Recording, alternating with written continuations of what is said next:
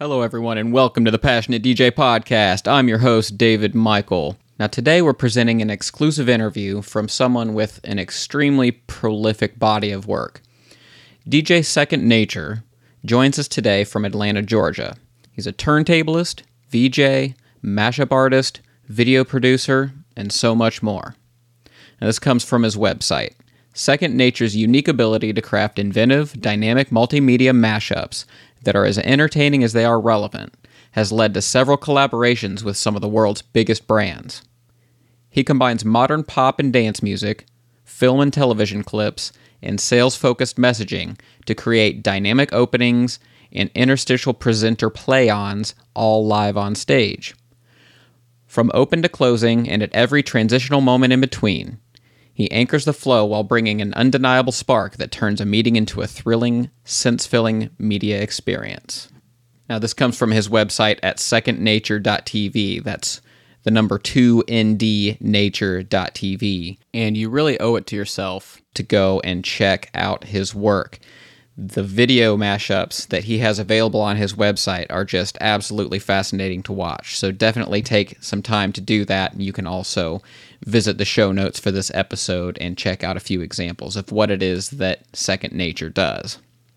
Now, we spend a little bit of time talking about the process behind his work, uh, his history with music, and how DJing and VJing fits into his life, but we unexpectedly spent most of the episode talking about so much more than that. You know, his struggles with anxiety, depression, self worth. You know, we learn how he deals with these things in his own life and how both the music and his work helped keep him centered. Now, this is a fascinating interview with a man who has a lot to express through his music, and Tony, Trip, Mo, and I really think you're going to enjoy this episode. So, without further ado, please welcome DJ Second Nature. Yo, here we go. Well, let's begin, shall we? It's showtime. We have with us today a man who is so much a part of the culture that he scarcely needs an introduction. Everything changes starting today. We've only just begun. You understand? Hey, I'm Brett Balcastro, also known as DJ Second Nature. Nature. Second nature. Second nature. Second nature. Second nature. Nature. That man right there, DJ Second Nature, is an animal.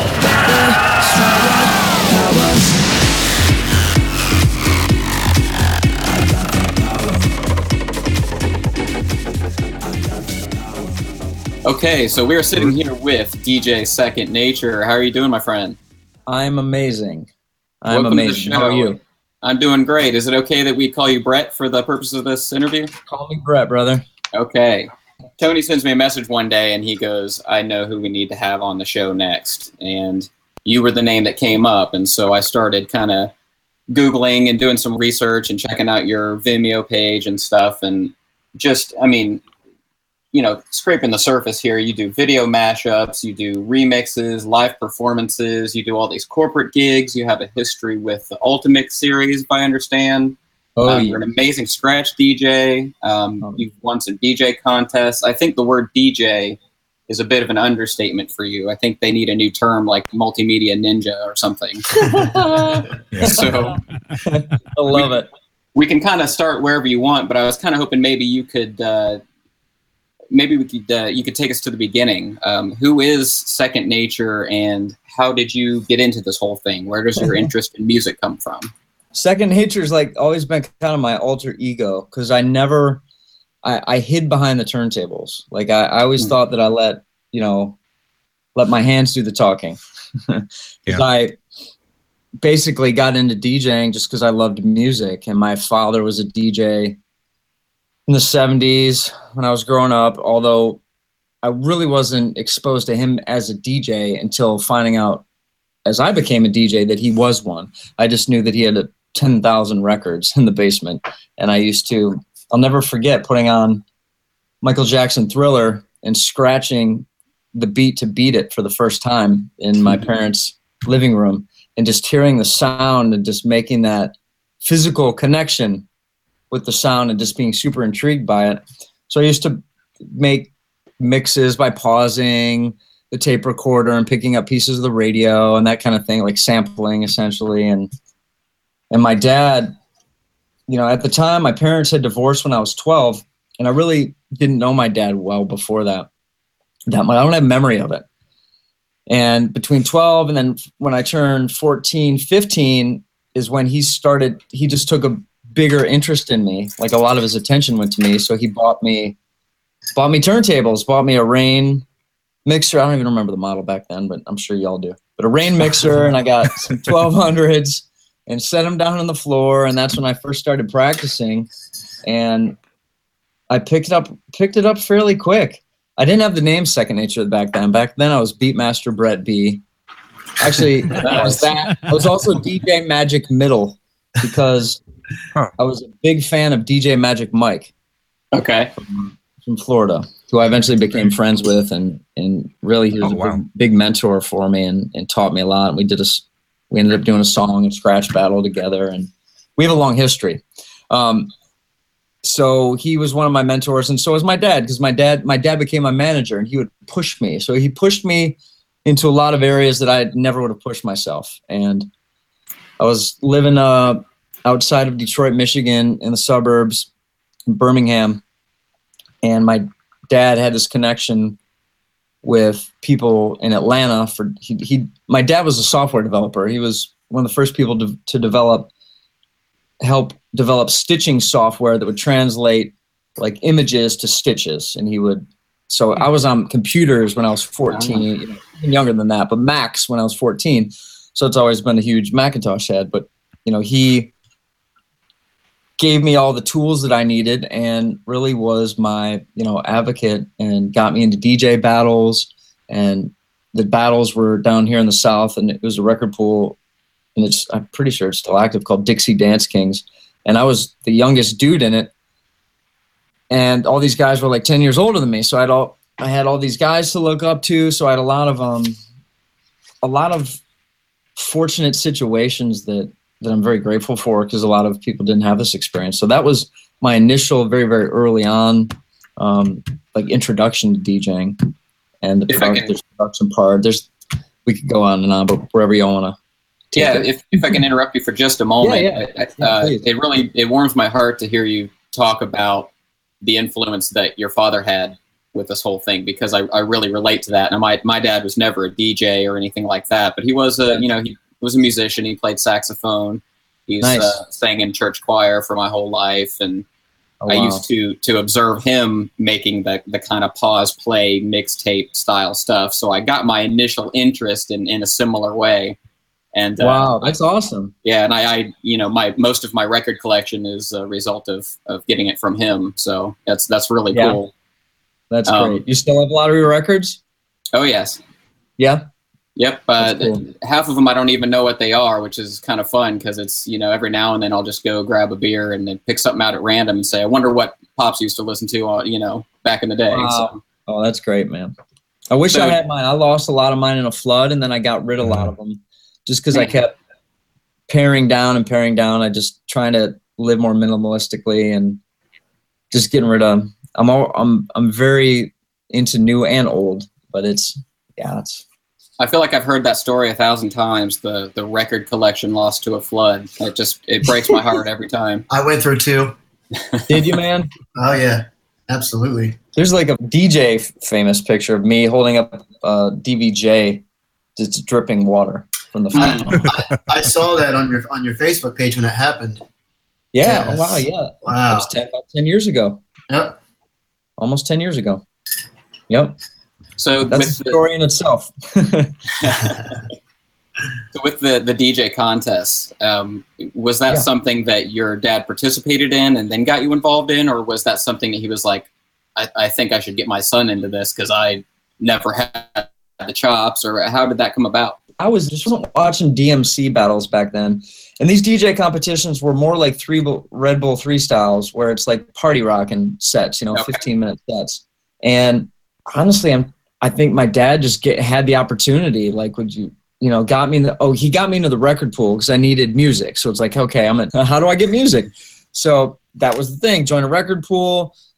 And as I became involved with the record pool, that's when it came to my awareness that I could be in these DJ competitions. So back then I did um, like sh- a showcase set when I was 15. And then when I was 16, I did the actual battles.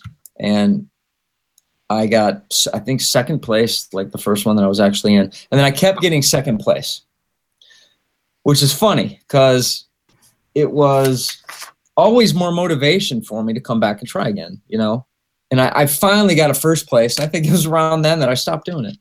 Like, because, and honestly, like, I could handle the pressure, but I fucking hated it. Like, I did not mm. like it. Like, it was, and still to fun. this day, I'm still that way. Like with these productions that I do, I get really overwhelmed and it's really hard. I got to push myself. So it's, it was never easy. Yet I knew that I had a talent for it. You know, it's, yet confidence was something that, that I, you know, never could hold on to. Even with, you know, the work that I do today, you know, I'll, do a great show. It'll feel good. I'll get some motivation, leave the show, and then it's almost like it never happened in a lot of ways for me. It's like I don't really dwell on, I, I really don't dwell on my successes. I dwell on my failures. And that's something that is um, not good. it's it's good in ways, but you need to have a balance with it. And I'm always striving for balance. So that's a whole nother uh, subject. Blessing in but- disguise. How do you try to sure. counter that anxiety? How do I? Well, meditation, and that I stumbled across six years ago, and I've done it every every day since because, you know, I when I was younger, and it was funny. It was at one of these DJ competitions. I came down to Atlanta. You know, I'm from Michigan, and my friends would come down with me to support me. And I remember being in a hotel room with my dad, some of my best friends, and I'm laying out all my gold chains. I'm laying out my stuff. I'm getting everything organized. My buddy's like, like, "Wh- why do you do this? Like, what's like, why are you always doing that? You, you have ADD. And my dad's like, leave him alone. It's his thing. And they would like argue about it. But he planted this seed in me, like, what is ADD? Like, and and nowadays it's such a term that's like so just kind of loosely thrown around Agreed. where even recently I've come to realize that it's not as much as that you're distracted easily as it is that you just can't pay attention very well. And or you pay attention to one thing, like which hmm. for me has been DJing. Like all my effort and focus went into DJing, but I never felt comfortable. Like it was I've always had angst. Unless I was smoking a shit ton of weed and staying up all night which I've only recently come to, to to find balance in that. Like it's it's really really hard, but that's the way I deal with my stress. I never paid attention to the fact that I had an attention until I sat down in the closet to be quiet for a moment and I realized I had thoughts. Mm. Days after that I started to realize that I had eyes. Then shortly after that I realized I had ears, and I'm not kidding. Like for the first time realizing that you're looking through your eyes like ultimately i you know came to realize that i was never paying attention to anything really. I mean i was always directed by what other people wanted. And a lot of that was what my dad wanted for me. He wanted me to be successful. He wanted to and did live vicariously through me in a lot of those places because my dad was living the nightclub lifestyle. And and then I started to follow in his footsteps. Like at age 15, I'd get snuck up to the DJ booth to rock parties for 40 year olds, you know, playing my Sharona on 45 records. I'm like, and you know, it's so funny because nowadays, of course, kids don't understand that, but that's just the way it is. Like, I get so tired of hearing DJs complain about younger DJs and technology. It's just evolution, man. Like, it's Right. just there's nothing you You're can do about it. Like, it's everything is good or bad or yummy or yucky depending on your perspective, which everybody has their own perspective. So it's not not everybody respects each other because ultimately they're not respecting themselves, which gets down into the deep layers of you know meditation. So Well, I've got to say, whatever you're doing, you seem to have struck that balance and it seems to be working. I'm looking at the testimonials on your website. Kevin Goolsby from KBG says, You're the best that has ever done it. Paula Gowdy from Facebook says, Five stars for this man, awesome design, great quick support. Michael Goldman, who's the senior production director from Freeman XP, says that standing ovations are something I've witnessed every time I've had the honor of watching Second Nature perform. Simply mesmerizing. He is without a doubt one of the finest DJs on the planet. John Penzian, who's the creative director at another company, says if you want to su- supercharge your next meeting or show, DJ Second Nature is the silver bullet. The 10 plus 9 of hired him proves that he's the best that this industry has to offer. I mean, this just goes on and on with these accolades. I mean, those are some some big words. What what is it?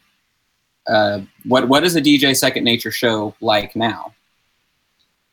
now it it is different every time I do a show, and that's what I love because it's it's never the same, which is challenging, and I've come to like challenges, and at the same time, it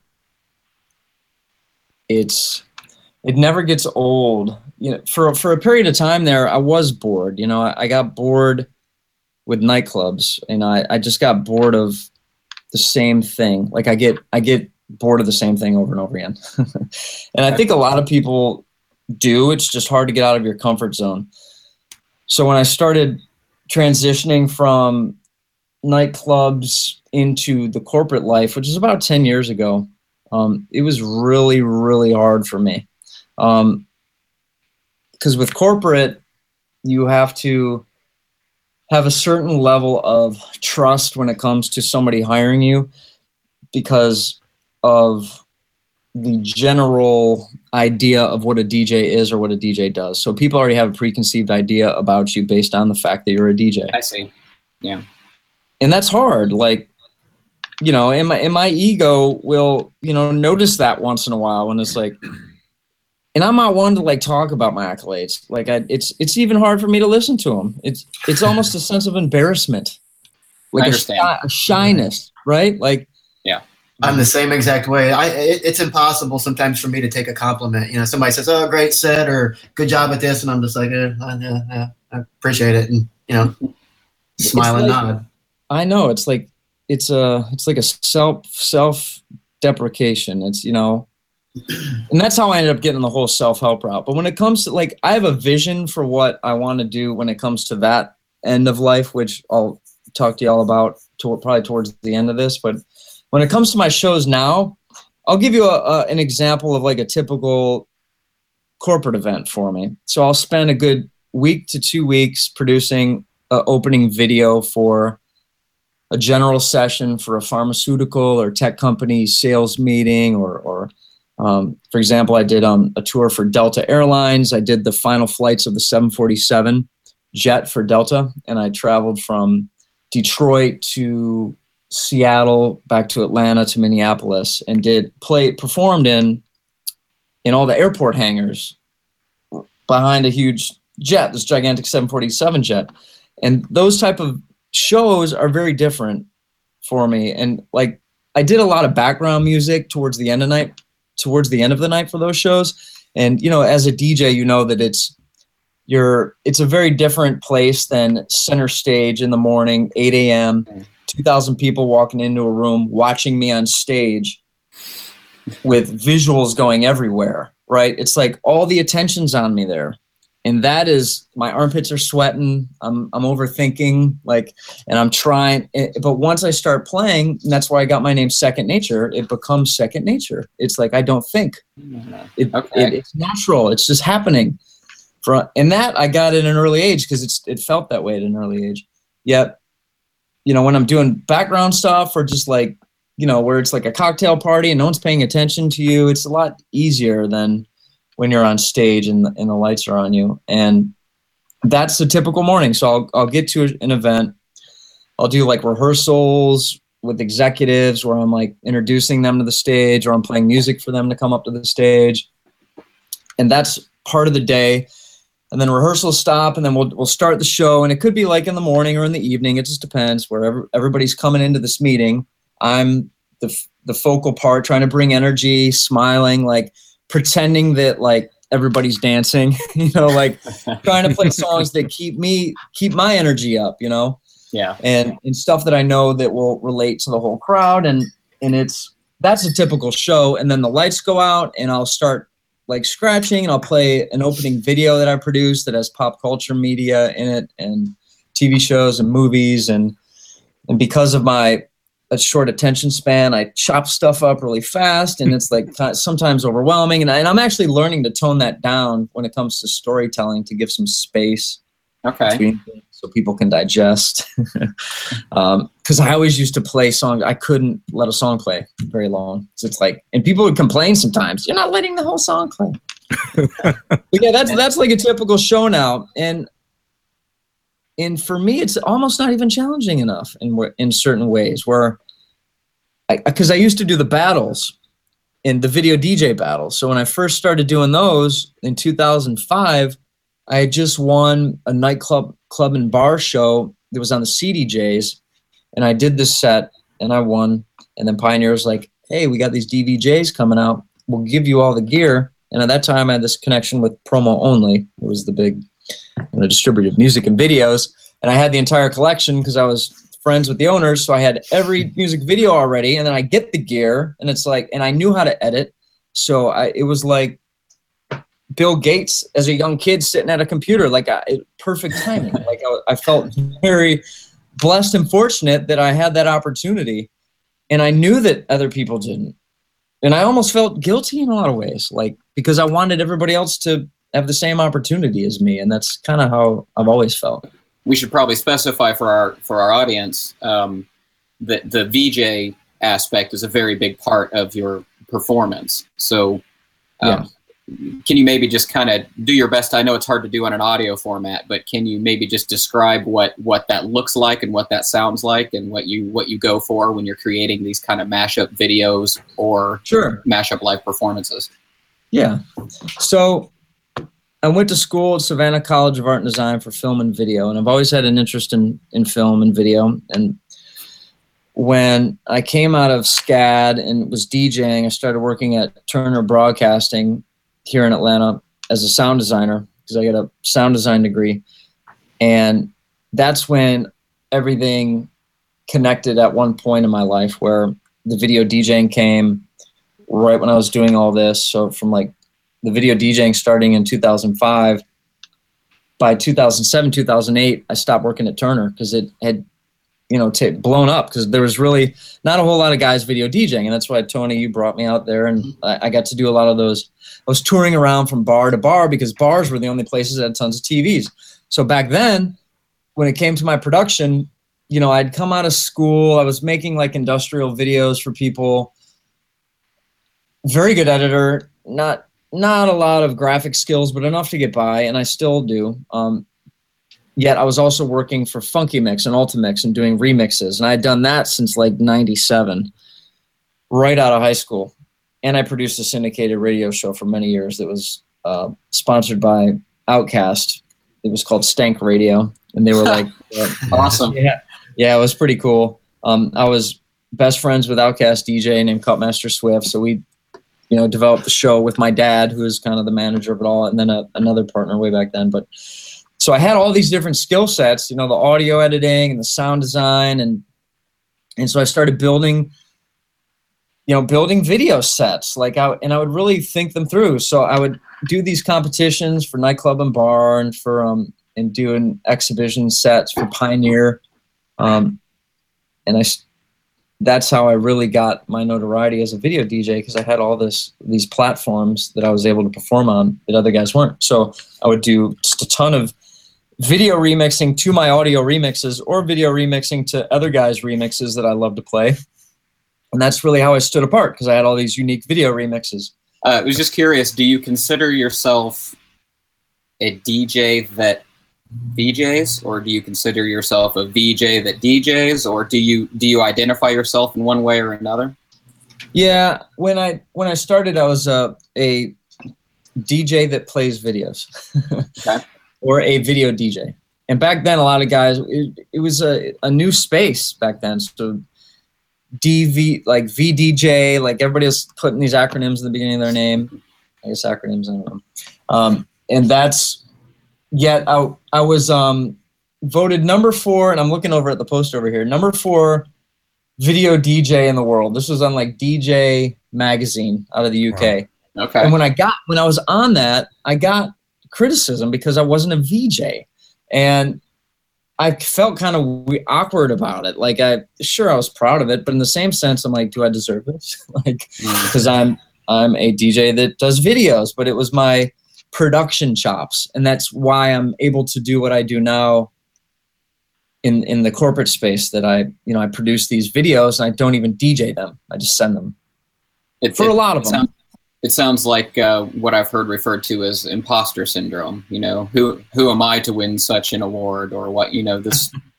Yeah, what have I done to deserve this? I Yeah. love that. I have a lot of syndromes. That's that's a new one I'll add to my list. I am not qualified to diagnose you. That's fine. I'm I'm qualified to diagnose myself. I do it enough. Uh, yeah, but that it's a good question though, because I I yeah now I just I tell people I'm a DJ. It's it's always what I say. It's the first thing. Like when I started um writing a lot more, I was like I'm gonna be a writer. and I'm gonna start telling people I'm a writer now. I don't want to be a DJ. Like, but I it it I always go back to it. It always comes full circle back to being a DJ. I mean, it's gonna be when I write my book, that's what's been hard for me to relate my life as a DJ to now this whole other self-help, mindfulness, spiritual realm, uh, peak performance area that I want to go into, where I got to make the connection as a DJ too, because ultimately, I relate probably more to DJs than anybody else. I gotta say, for somebody who describes themselves as as easily distracted, you, you've got a hell of a resume. I mean, you you've worked with names like Under Armour, HubSpot, Dodge, Verizon, New Line Cinema, Wells Fargo, Captain Morgan, Crown Royal Hennessy, AT and T, Playboy, MTV. I mean, it, that's You're getting all the really Fortune 500s there. Yeah. this is impressive. Thanks, man. Yeah, I'm uh I'm uh I've done it. and, and that's Yeah, you you- know my my the, the level of pressure has continually increased over the course of my entire life. And it's because I've allowed it. And I'm a people pleaser which hmm. is another challenge of mine.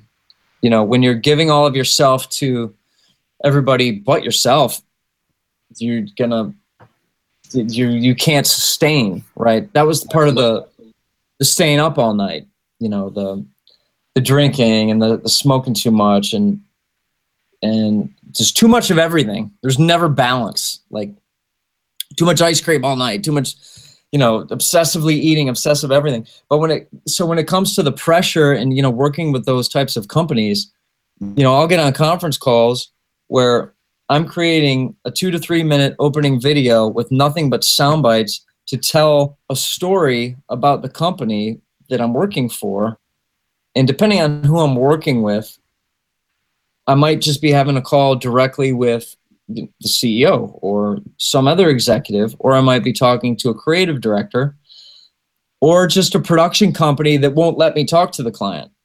So it's hmm. really pushed me to learn how to communicate that and my two divorces and marrying my third wife by the and because I sat down and meditated and realized that I had a voice in my head that was talking to me all the time that I was paying zero attention to, which is the is the whole purpose of meditation is to get outside of yourself for a little moment so you can come back and pay better attention to yourself.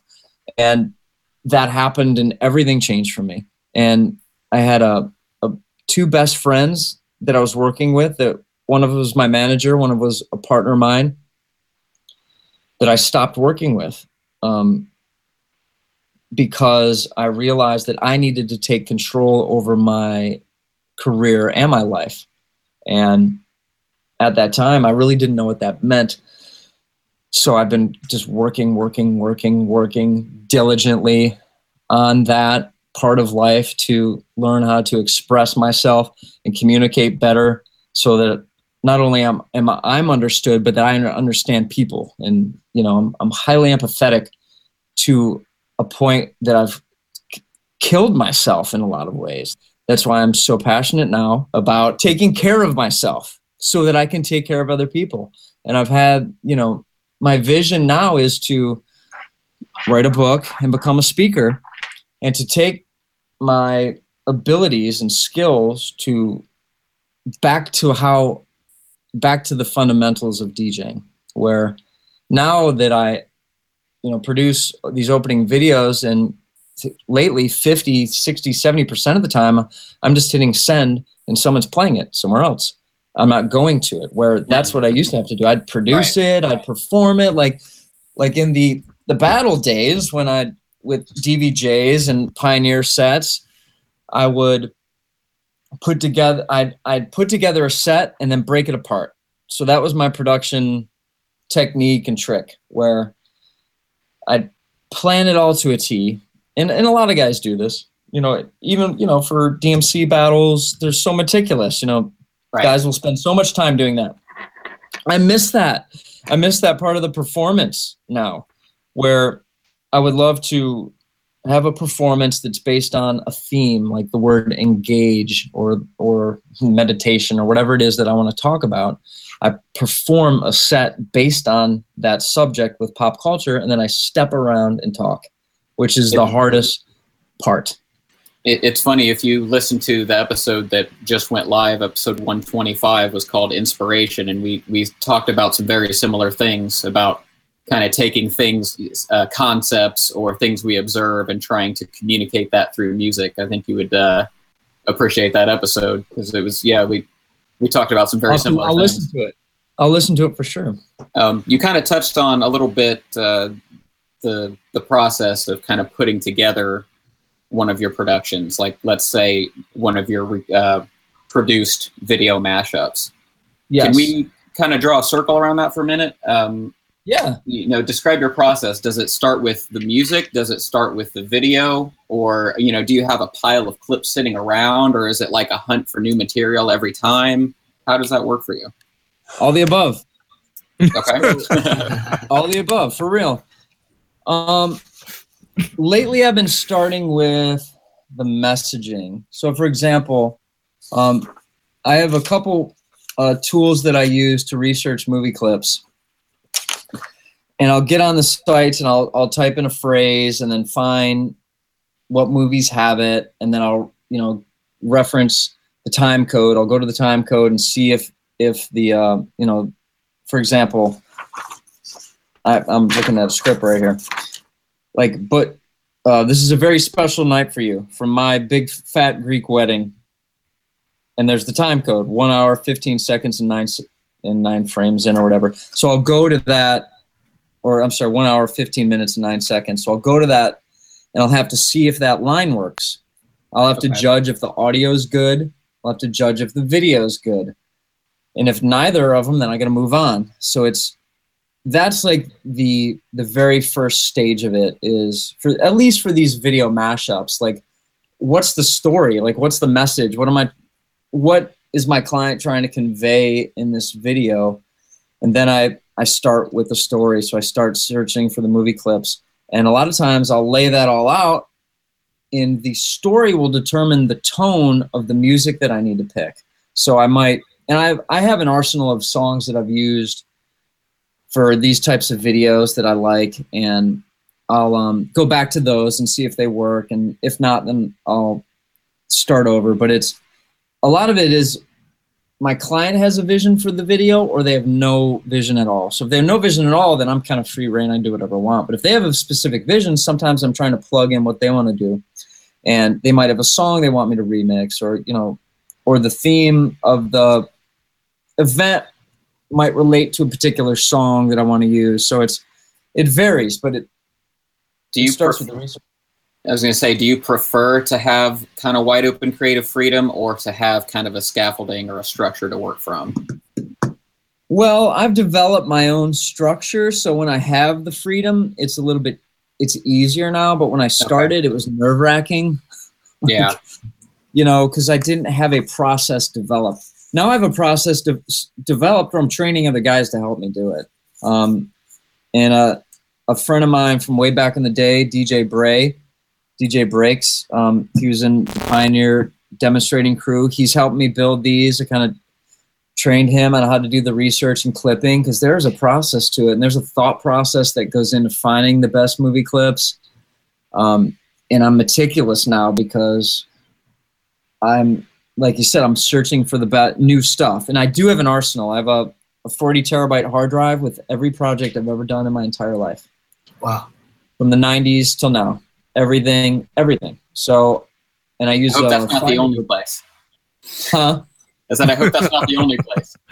No, I mean it mostly is. Um, but I have a couple of other hard drives too that I back stuff up on, and I put stuff up on Dropbox. But honestly, if I lost it all, I'd fuck it. I'll start over. I mean, I've done it so many times. I've started over multiple times in my life when it comes to relationships that I've had to learn how to let go. That's a very strong response. I like that. Mhm. That that is not what I expected you to say, but I, I totally get what you're saying. Yeah, I mean, you know, when it, that flood, man, when the flood happened, like six months after I was going through a divorce, and it was a it was a period of my life that was really hard, and the only thing I was holding on to was being on the cover of DJ Times, because I was thinking that my career is going to keep me going. My career is going to keep me going. My career is going to keep me going. I mean, I, because I'd always put so much effort into that and paid no attention to my relationships and that's why now with my current i know we've totally gone down another rabbit hole but with with my wife um, i adopted her daughter i have a son you know they're my son's 12 daughter's daughter's 12 son's 10 so i've that's a big part of my life now too so i know that like i have a lot of responsibility and a lot of people depend on me to, not just my family but and I want to help other people. And that's one of the things that like when my workload is low, I'll get really low. And I'm tired of that cycle. And when I've been that low, I'll consciously think, send me more work than I can handle. And it comes and I can't handle it. And that's what I want because then I can ask for help from other people. And that was one of the great things is I finally did was write down on Facebook, like, is there anybody out there that wants to help me start collecting pop culture media? And Bray hit me up on Facebook, and since then we, he's been helping me. So it's it's hard for me to ask for help because I've wanted to do it all myself, not out of look at me, I can do it all myself. I didn't want to put other people out, like I didn't want to burden other people, and ultimately, I've had to let go of that idea, and that's why when it came to the flood and my divorce and letting go, um, even the idea of letting go of of my dad, my son, my wife, like people that I love, knowing that eventually we all got to let go of each other. We can hold on as tight as we want, but we're, we're not, I'm not bringing anybody down with me when I die. I can't do it. Like, my dad's done it with me unknowingly. Like, Right. people are unconscious and they don't know it. Like, and I'm fortunate to know that. Not from, a, again, not from a place of ego, just from seeing it within myself. Like, I, I know when when other people need help and I would you know give myself away until I had nothing left. So balance is is the key and, Yeah. and that's such a word that's that's hard to explain until you feel it and you experience it when you have some. I'm down here in the morning doing headstands. I'm trying to balance myself by getting all the blood in my brain, by sitting on my head in the morning to get my mind Literally right. balancing yourself. Yeah. Literally balancing on my head to get my mind right. Well, fellas, I don't want to hog all the airtime here. Does anybody have anything they want to uh, explore, or any questions, or anything like that? I've got one. Okay. Uh, you if you had a young, fresh DJ who is showing some promise, they've got they- they've got some talent. They're they, they've got the drive. They've got they've got that determination. What would be your number one piece of advice for them? Don't stop. Don't stop. I, I think that's a great answer because I, I think a lot of people they tend, and this happens a lot in like the business world and stuff. Like I listen to a lot of business podcasts because I'm always trying, you know, some new little thing, side project or something. And they Yep. talk about that a lot, where you know the people always tend to stop right before something was going to happen. You know what I mean? Which is I, I know is easy to say, but Yeah.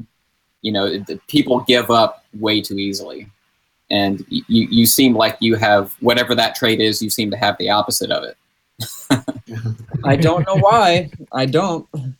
Um, but y- yeah, like I, it, when I stop, I lose momentum, and I get sad, I get depressed. Mm. I get down myself. I start beating myself up. Then you're down the failure hole. Yeah. You know, we hear this all the time. You know, we learn from your failures, learn from your mistakes, and it's true, man. Like I've watched my dad. My dad's the example, right? Even just recently, just full disclosure about my relationship with him. Like he, I've seen him come bounce back multiple times. Yet this time, it's been harder for him to bounce back. He has uh, basically stage four emphysema, 10% lung capacity. Um, Sorry to hear that. this- yeah, it, he bad downward spiral, man. Um, because he could never find balance. He was not one to give up. He's persistent, but you gotta keep in mind that the the world doesn't revolve around you. like that's a hard concept for children. You know, it's a hard concept for very egoic people. But all that is just a defense for for whatever feeling they're trying to escape that they may may not know that's even there. So when it comes to like young DJs and like you know I my nephew just got into DJing and he's got I gave I loaned him my DDJSZ and he's been playing with it and I don't know how serious he is and I haven't had enough time to connect with him. It's my nephew-in-law through my wife's sister's son and I love it. And as soon as he showed an interest, I was like, I'll do it. I'll, like I would give my shirt off my back. I'd be like, mm-hmm. you can keep this Is like that because I saw an interest. Yet it's so hard to not get distracted and pulled away. Like I see it with my daughter, right? She, my daughter will get into one thing and she'll get into another. And I learned a lot of this through the flow fundamentals course that I took. People that are dabblers, right? They'll dabble in something, they'll let it go, dabble, dabble, dabble. They might do that their whole life. And that's when it comes to the, you know, passion and purpose. You know, you do what makes you feel good. I know that's, you know, very cliche things to say, but it's like just don't stop. Like I, when I stop working, even like in this capacity, when when pe- when I don't feel needed or wanted anymore, I start feeling like I'm worthless. Like I I've got nothing to offer. No one's calling me. No, one, but you gotta you gotta put it out there yourself, which I've learned. And if you guys have seen any of like the promo videos that I've shot, those were the hardest things I've ever done, man. Because I'm I'm used to to operating by a need, right? Like Funkymix needed me to do something. They'd assign me something. It, it goes all the way back to school. Like you got someone telling you what to do. I'm used to people telling me what to do and following the instructions for somebody else. When it comes to passion and discovering things for yourself as a kid, you know, you're just playing. It's play, it's curiosity. There's no pressure. You know, you're just curious to learn and have fun. And then it turns into a career. And then the money thing comes in. And then you're in this system of of marketing, this this consumer system and all those things that that work against you in a lot of ways. And it's hard to be outside of the box. You know, it's hard to not fit in. So when it when it comes to the the DJing and the video mashups and all that kind of stuff, what uh, what do you hope to accomplish in 2018? You know, we're kind of at the beginning of the year, and a lot of people tend to analyze that sort of stuff. Where where do you want to be this year with that with your music? Well, with my music and my videos, I want to start creating more for this next chapter for me for creating you know consumer facing video like videos that i can put out that everybody can enjoy right because i've, I've created so many motivational videos behind the scenes and i not only do i have an arsenal of stuff but I, I want to get more aggressive with it man like not forcefully just meaning i want to help eh, a lot more guys you know a lot more guys when it comes to creating these things like because djs will watch them you know because they i have that following i have that audience Right. I watch them all the time. I still do. awesome man awesome and and i because all i consume is like tony robbins and tim ferriss and and these guys from the flow genome project steven kotler and jamie wheal that just a lot of like peak performance stuff and that's what i'm consuming all the time yet I'm creating similar stuff. And I'll get inspired by like, I'm gonna make a video mashup for Wim Hof. I'm gonna make a video mashup, but I I don't allow myself the opportunity because I take on so much opportunity f- for other people. So I want to carve out more space to create these things. And I just talked to a partner of mine this morning about it. I'm like, I want to make a an aggressive, like self mo- motivating video that's fun and it's made of pop culture. You know, that's mm-hmm. that's my style. Because I, you know, we all watch these videos. You know, you'll where they're you know more dramatic and long, but it's like I want to make something that it's my style that I know that you know I, I have the confidence just simply knowing that that you know we're we're we're one of a kind. We're all unique. You know, we all you know a lot of people would be like, don't give out your secrets. Don't tell people what you're doing. Don't, tell them your process. We're all doing the same stuff. It's just, it's not going to happen the same. It's not going to come out the same way, right? Like you could say I'm stealing material. You could say I'm borrowing it. It's always been in this gray area, right? Like DJ's remix. You know, we we want. I've always wanted to make stuff better. I've never wanted to take away. When it came to Funkymix, I always wanted to make it better. Thank And if it was something I didn't think I could make it better, I wouldn't touch it. I'm like, this is already great. Like, I don't want to fuck it up. no, I don't want to make it.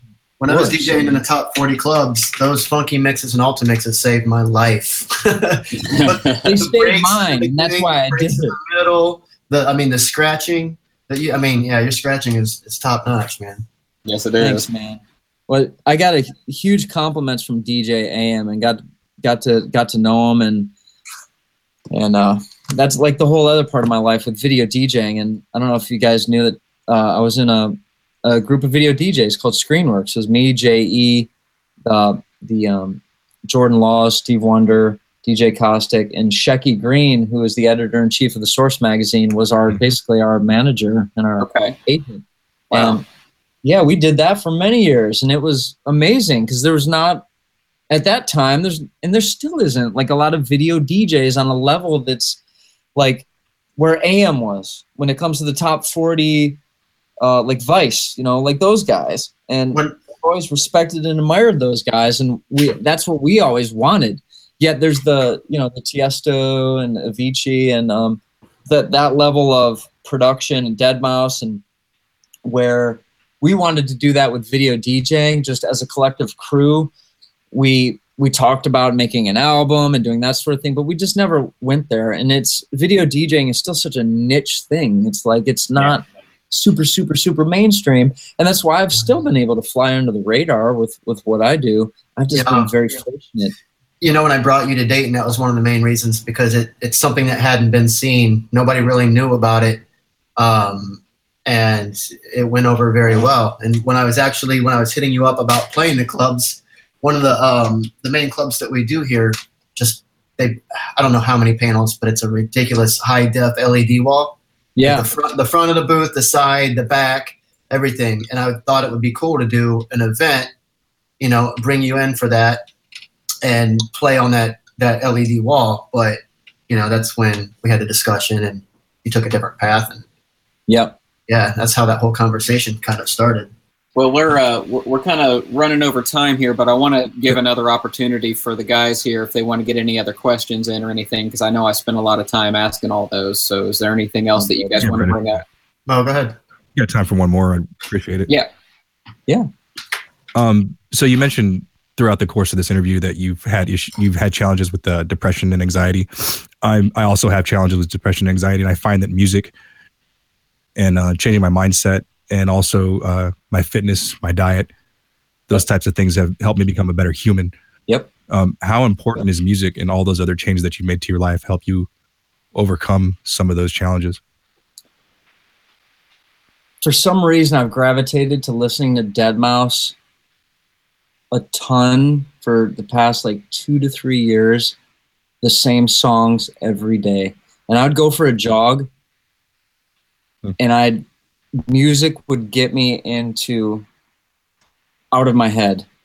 And that's the only place that I could Okay. start to heal myself. You know, and music combined with physical activity, essentially dancing. Because I was a huge dancer when I was in high school, and and movement, just movement, music and movement. You got to do both, or well, even sound for meditation. Um, because I would start out just by listening to for like a, to almost two years. I listened to almost no music and just Deepak Chopra. That's all I'd listen to. Deepak Chopra meditations, reprogramming myself. Then I'd stop doing that and I would just listen to music. So I'd, or I'd go for jogs and and or start doing body weights in in the playground by my house, listening to like uh, Rick Ross and and Skrillex, Purple Lamborghini, like doing pull ups, get like pushing myself, like that level of intensity. I need that level of high energy to really Energy, yeah. Yes, I need it, man, for sure. Like music is so important. So, so, so important. And I need to refresh it. Like I I'll get stuck on the same song, same playlist, and I love it and it'll keep me going, but then I'll lose momentum with it. And if I don't have it, I'll start to kind of lose my way. Like if I'm not Mhm. listening or consuming new or creating, it's like it's that again, don't stop. Like I've never really thought of that way until you asked me the question, but it's really true. Like you just don't stop moving. And when it comes to like getting out of your head and and the biggest cure for me for my depression and anxiety has been deep breathing and this this Wim Hof practice has really been the key. It just active, man. Get active. Change your state by changing your your your your momentum and your energy. And Well, that momentum and that energy definitely comes through in your work, and our listeners should go to the show notes for this episode of the podcast to check out a few examples of your work because uh, it will be worth it to go check this out. You can also check out DJ Second Nature at uh, it's 2ndnature.tv. Is that correct? yep, exactly. 2ndnature.tv. And Brett, thank you so much for spending some time Thank you with us guys, today. man. What an awesome opportunity. I'm very grateful. Thank you Love very it. much. Thank you, man. Awesome. Yeah, Yeah, thank thank you. you, man. Great questions, great conversation. And if you ever Thank want to come up for a weekend, let me know. We would love to see you live, man. Yeah. Oh, absolutely.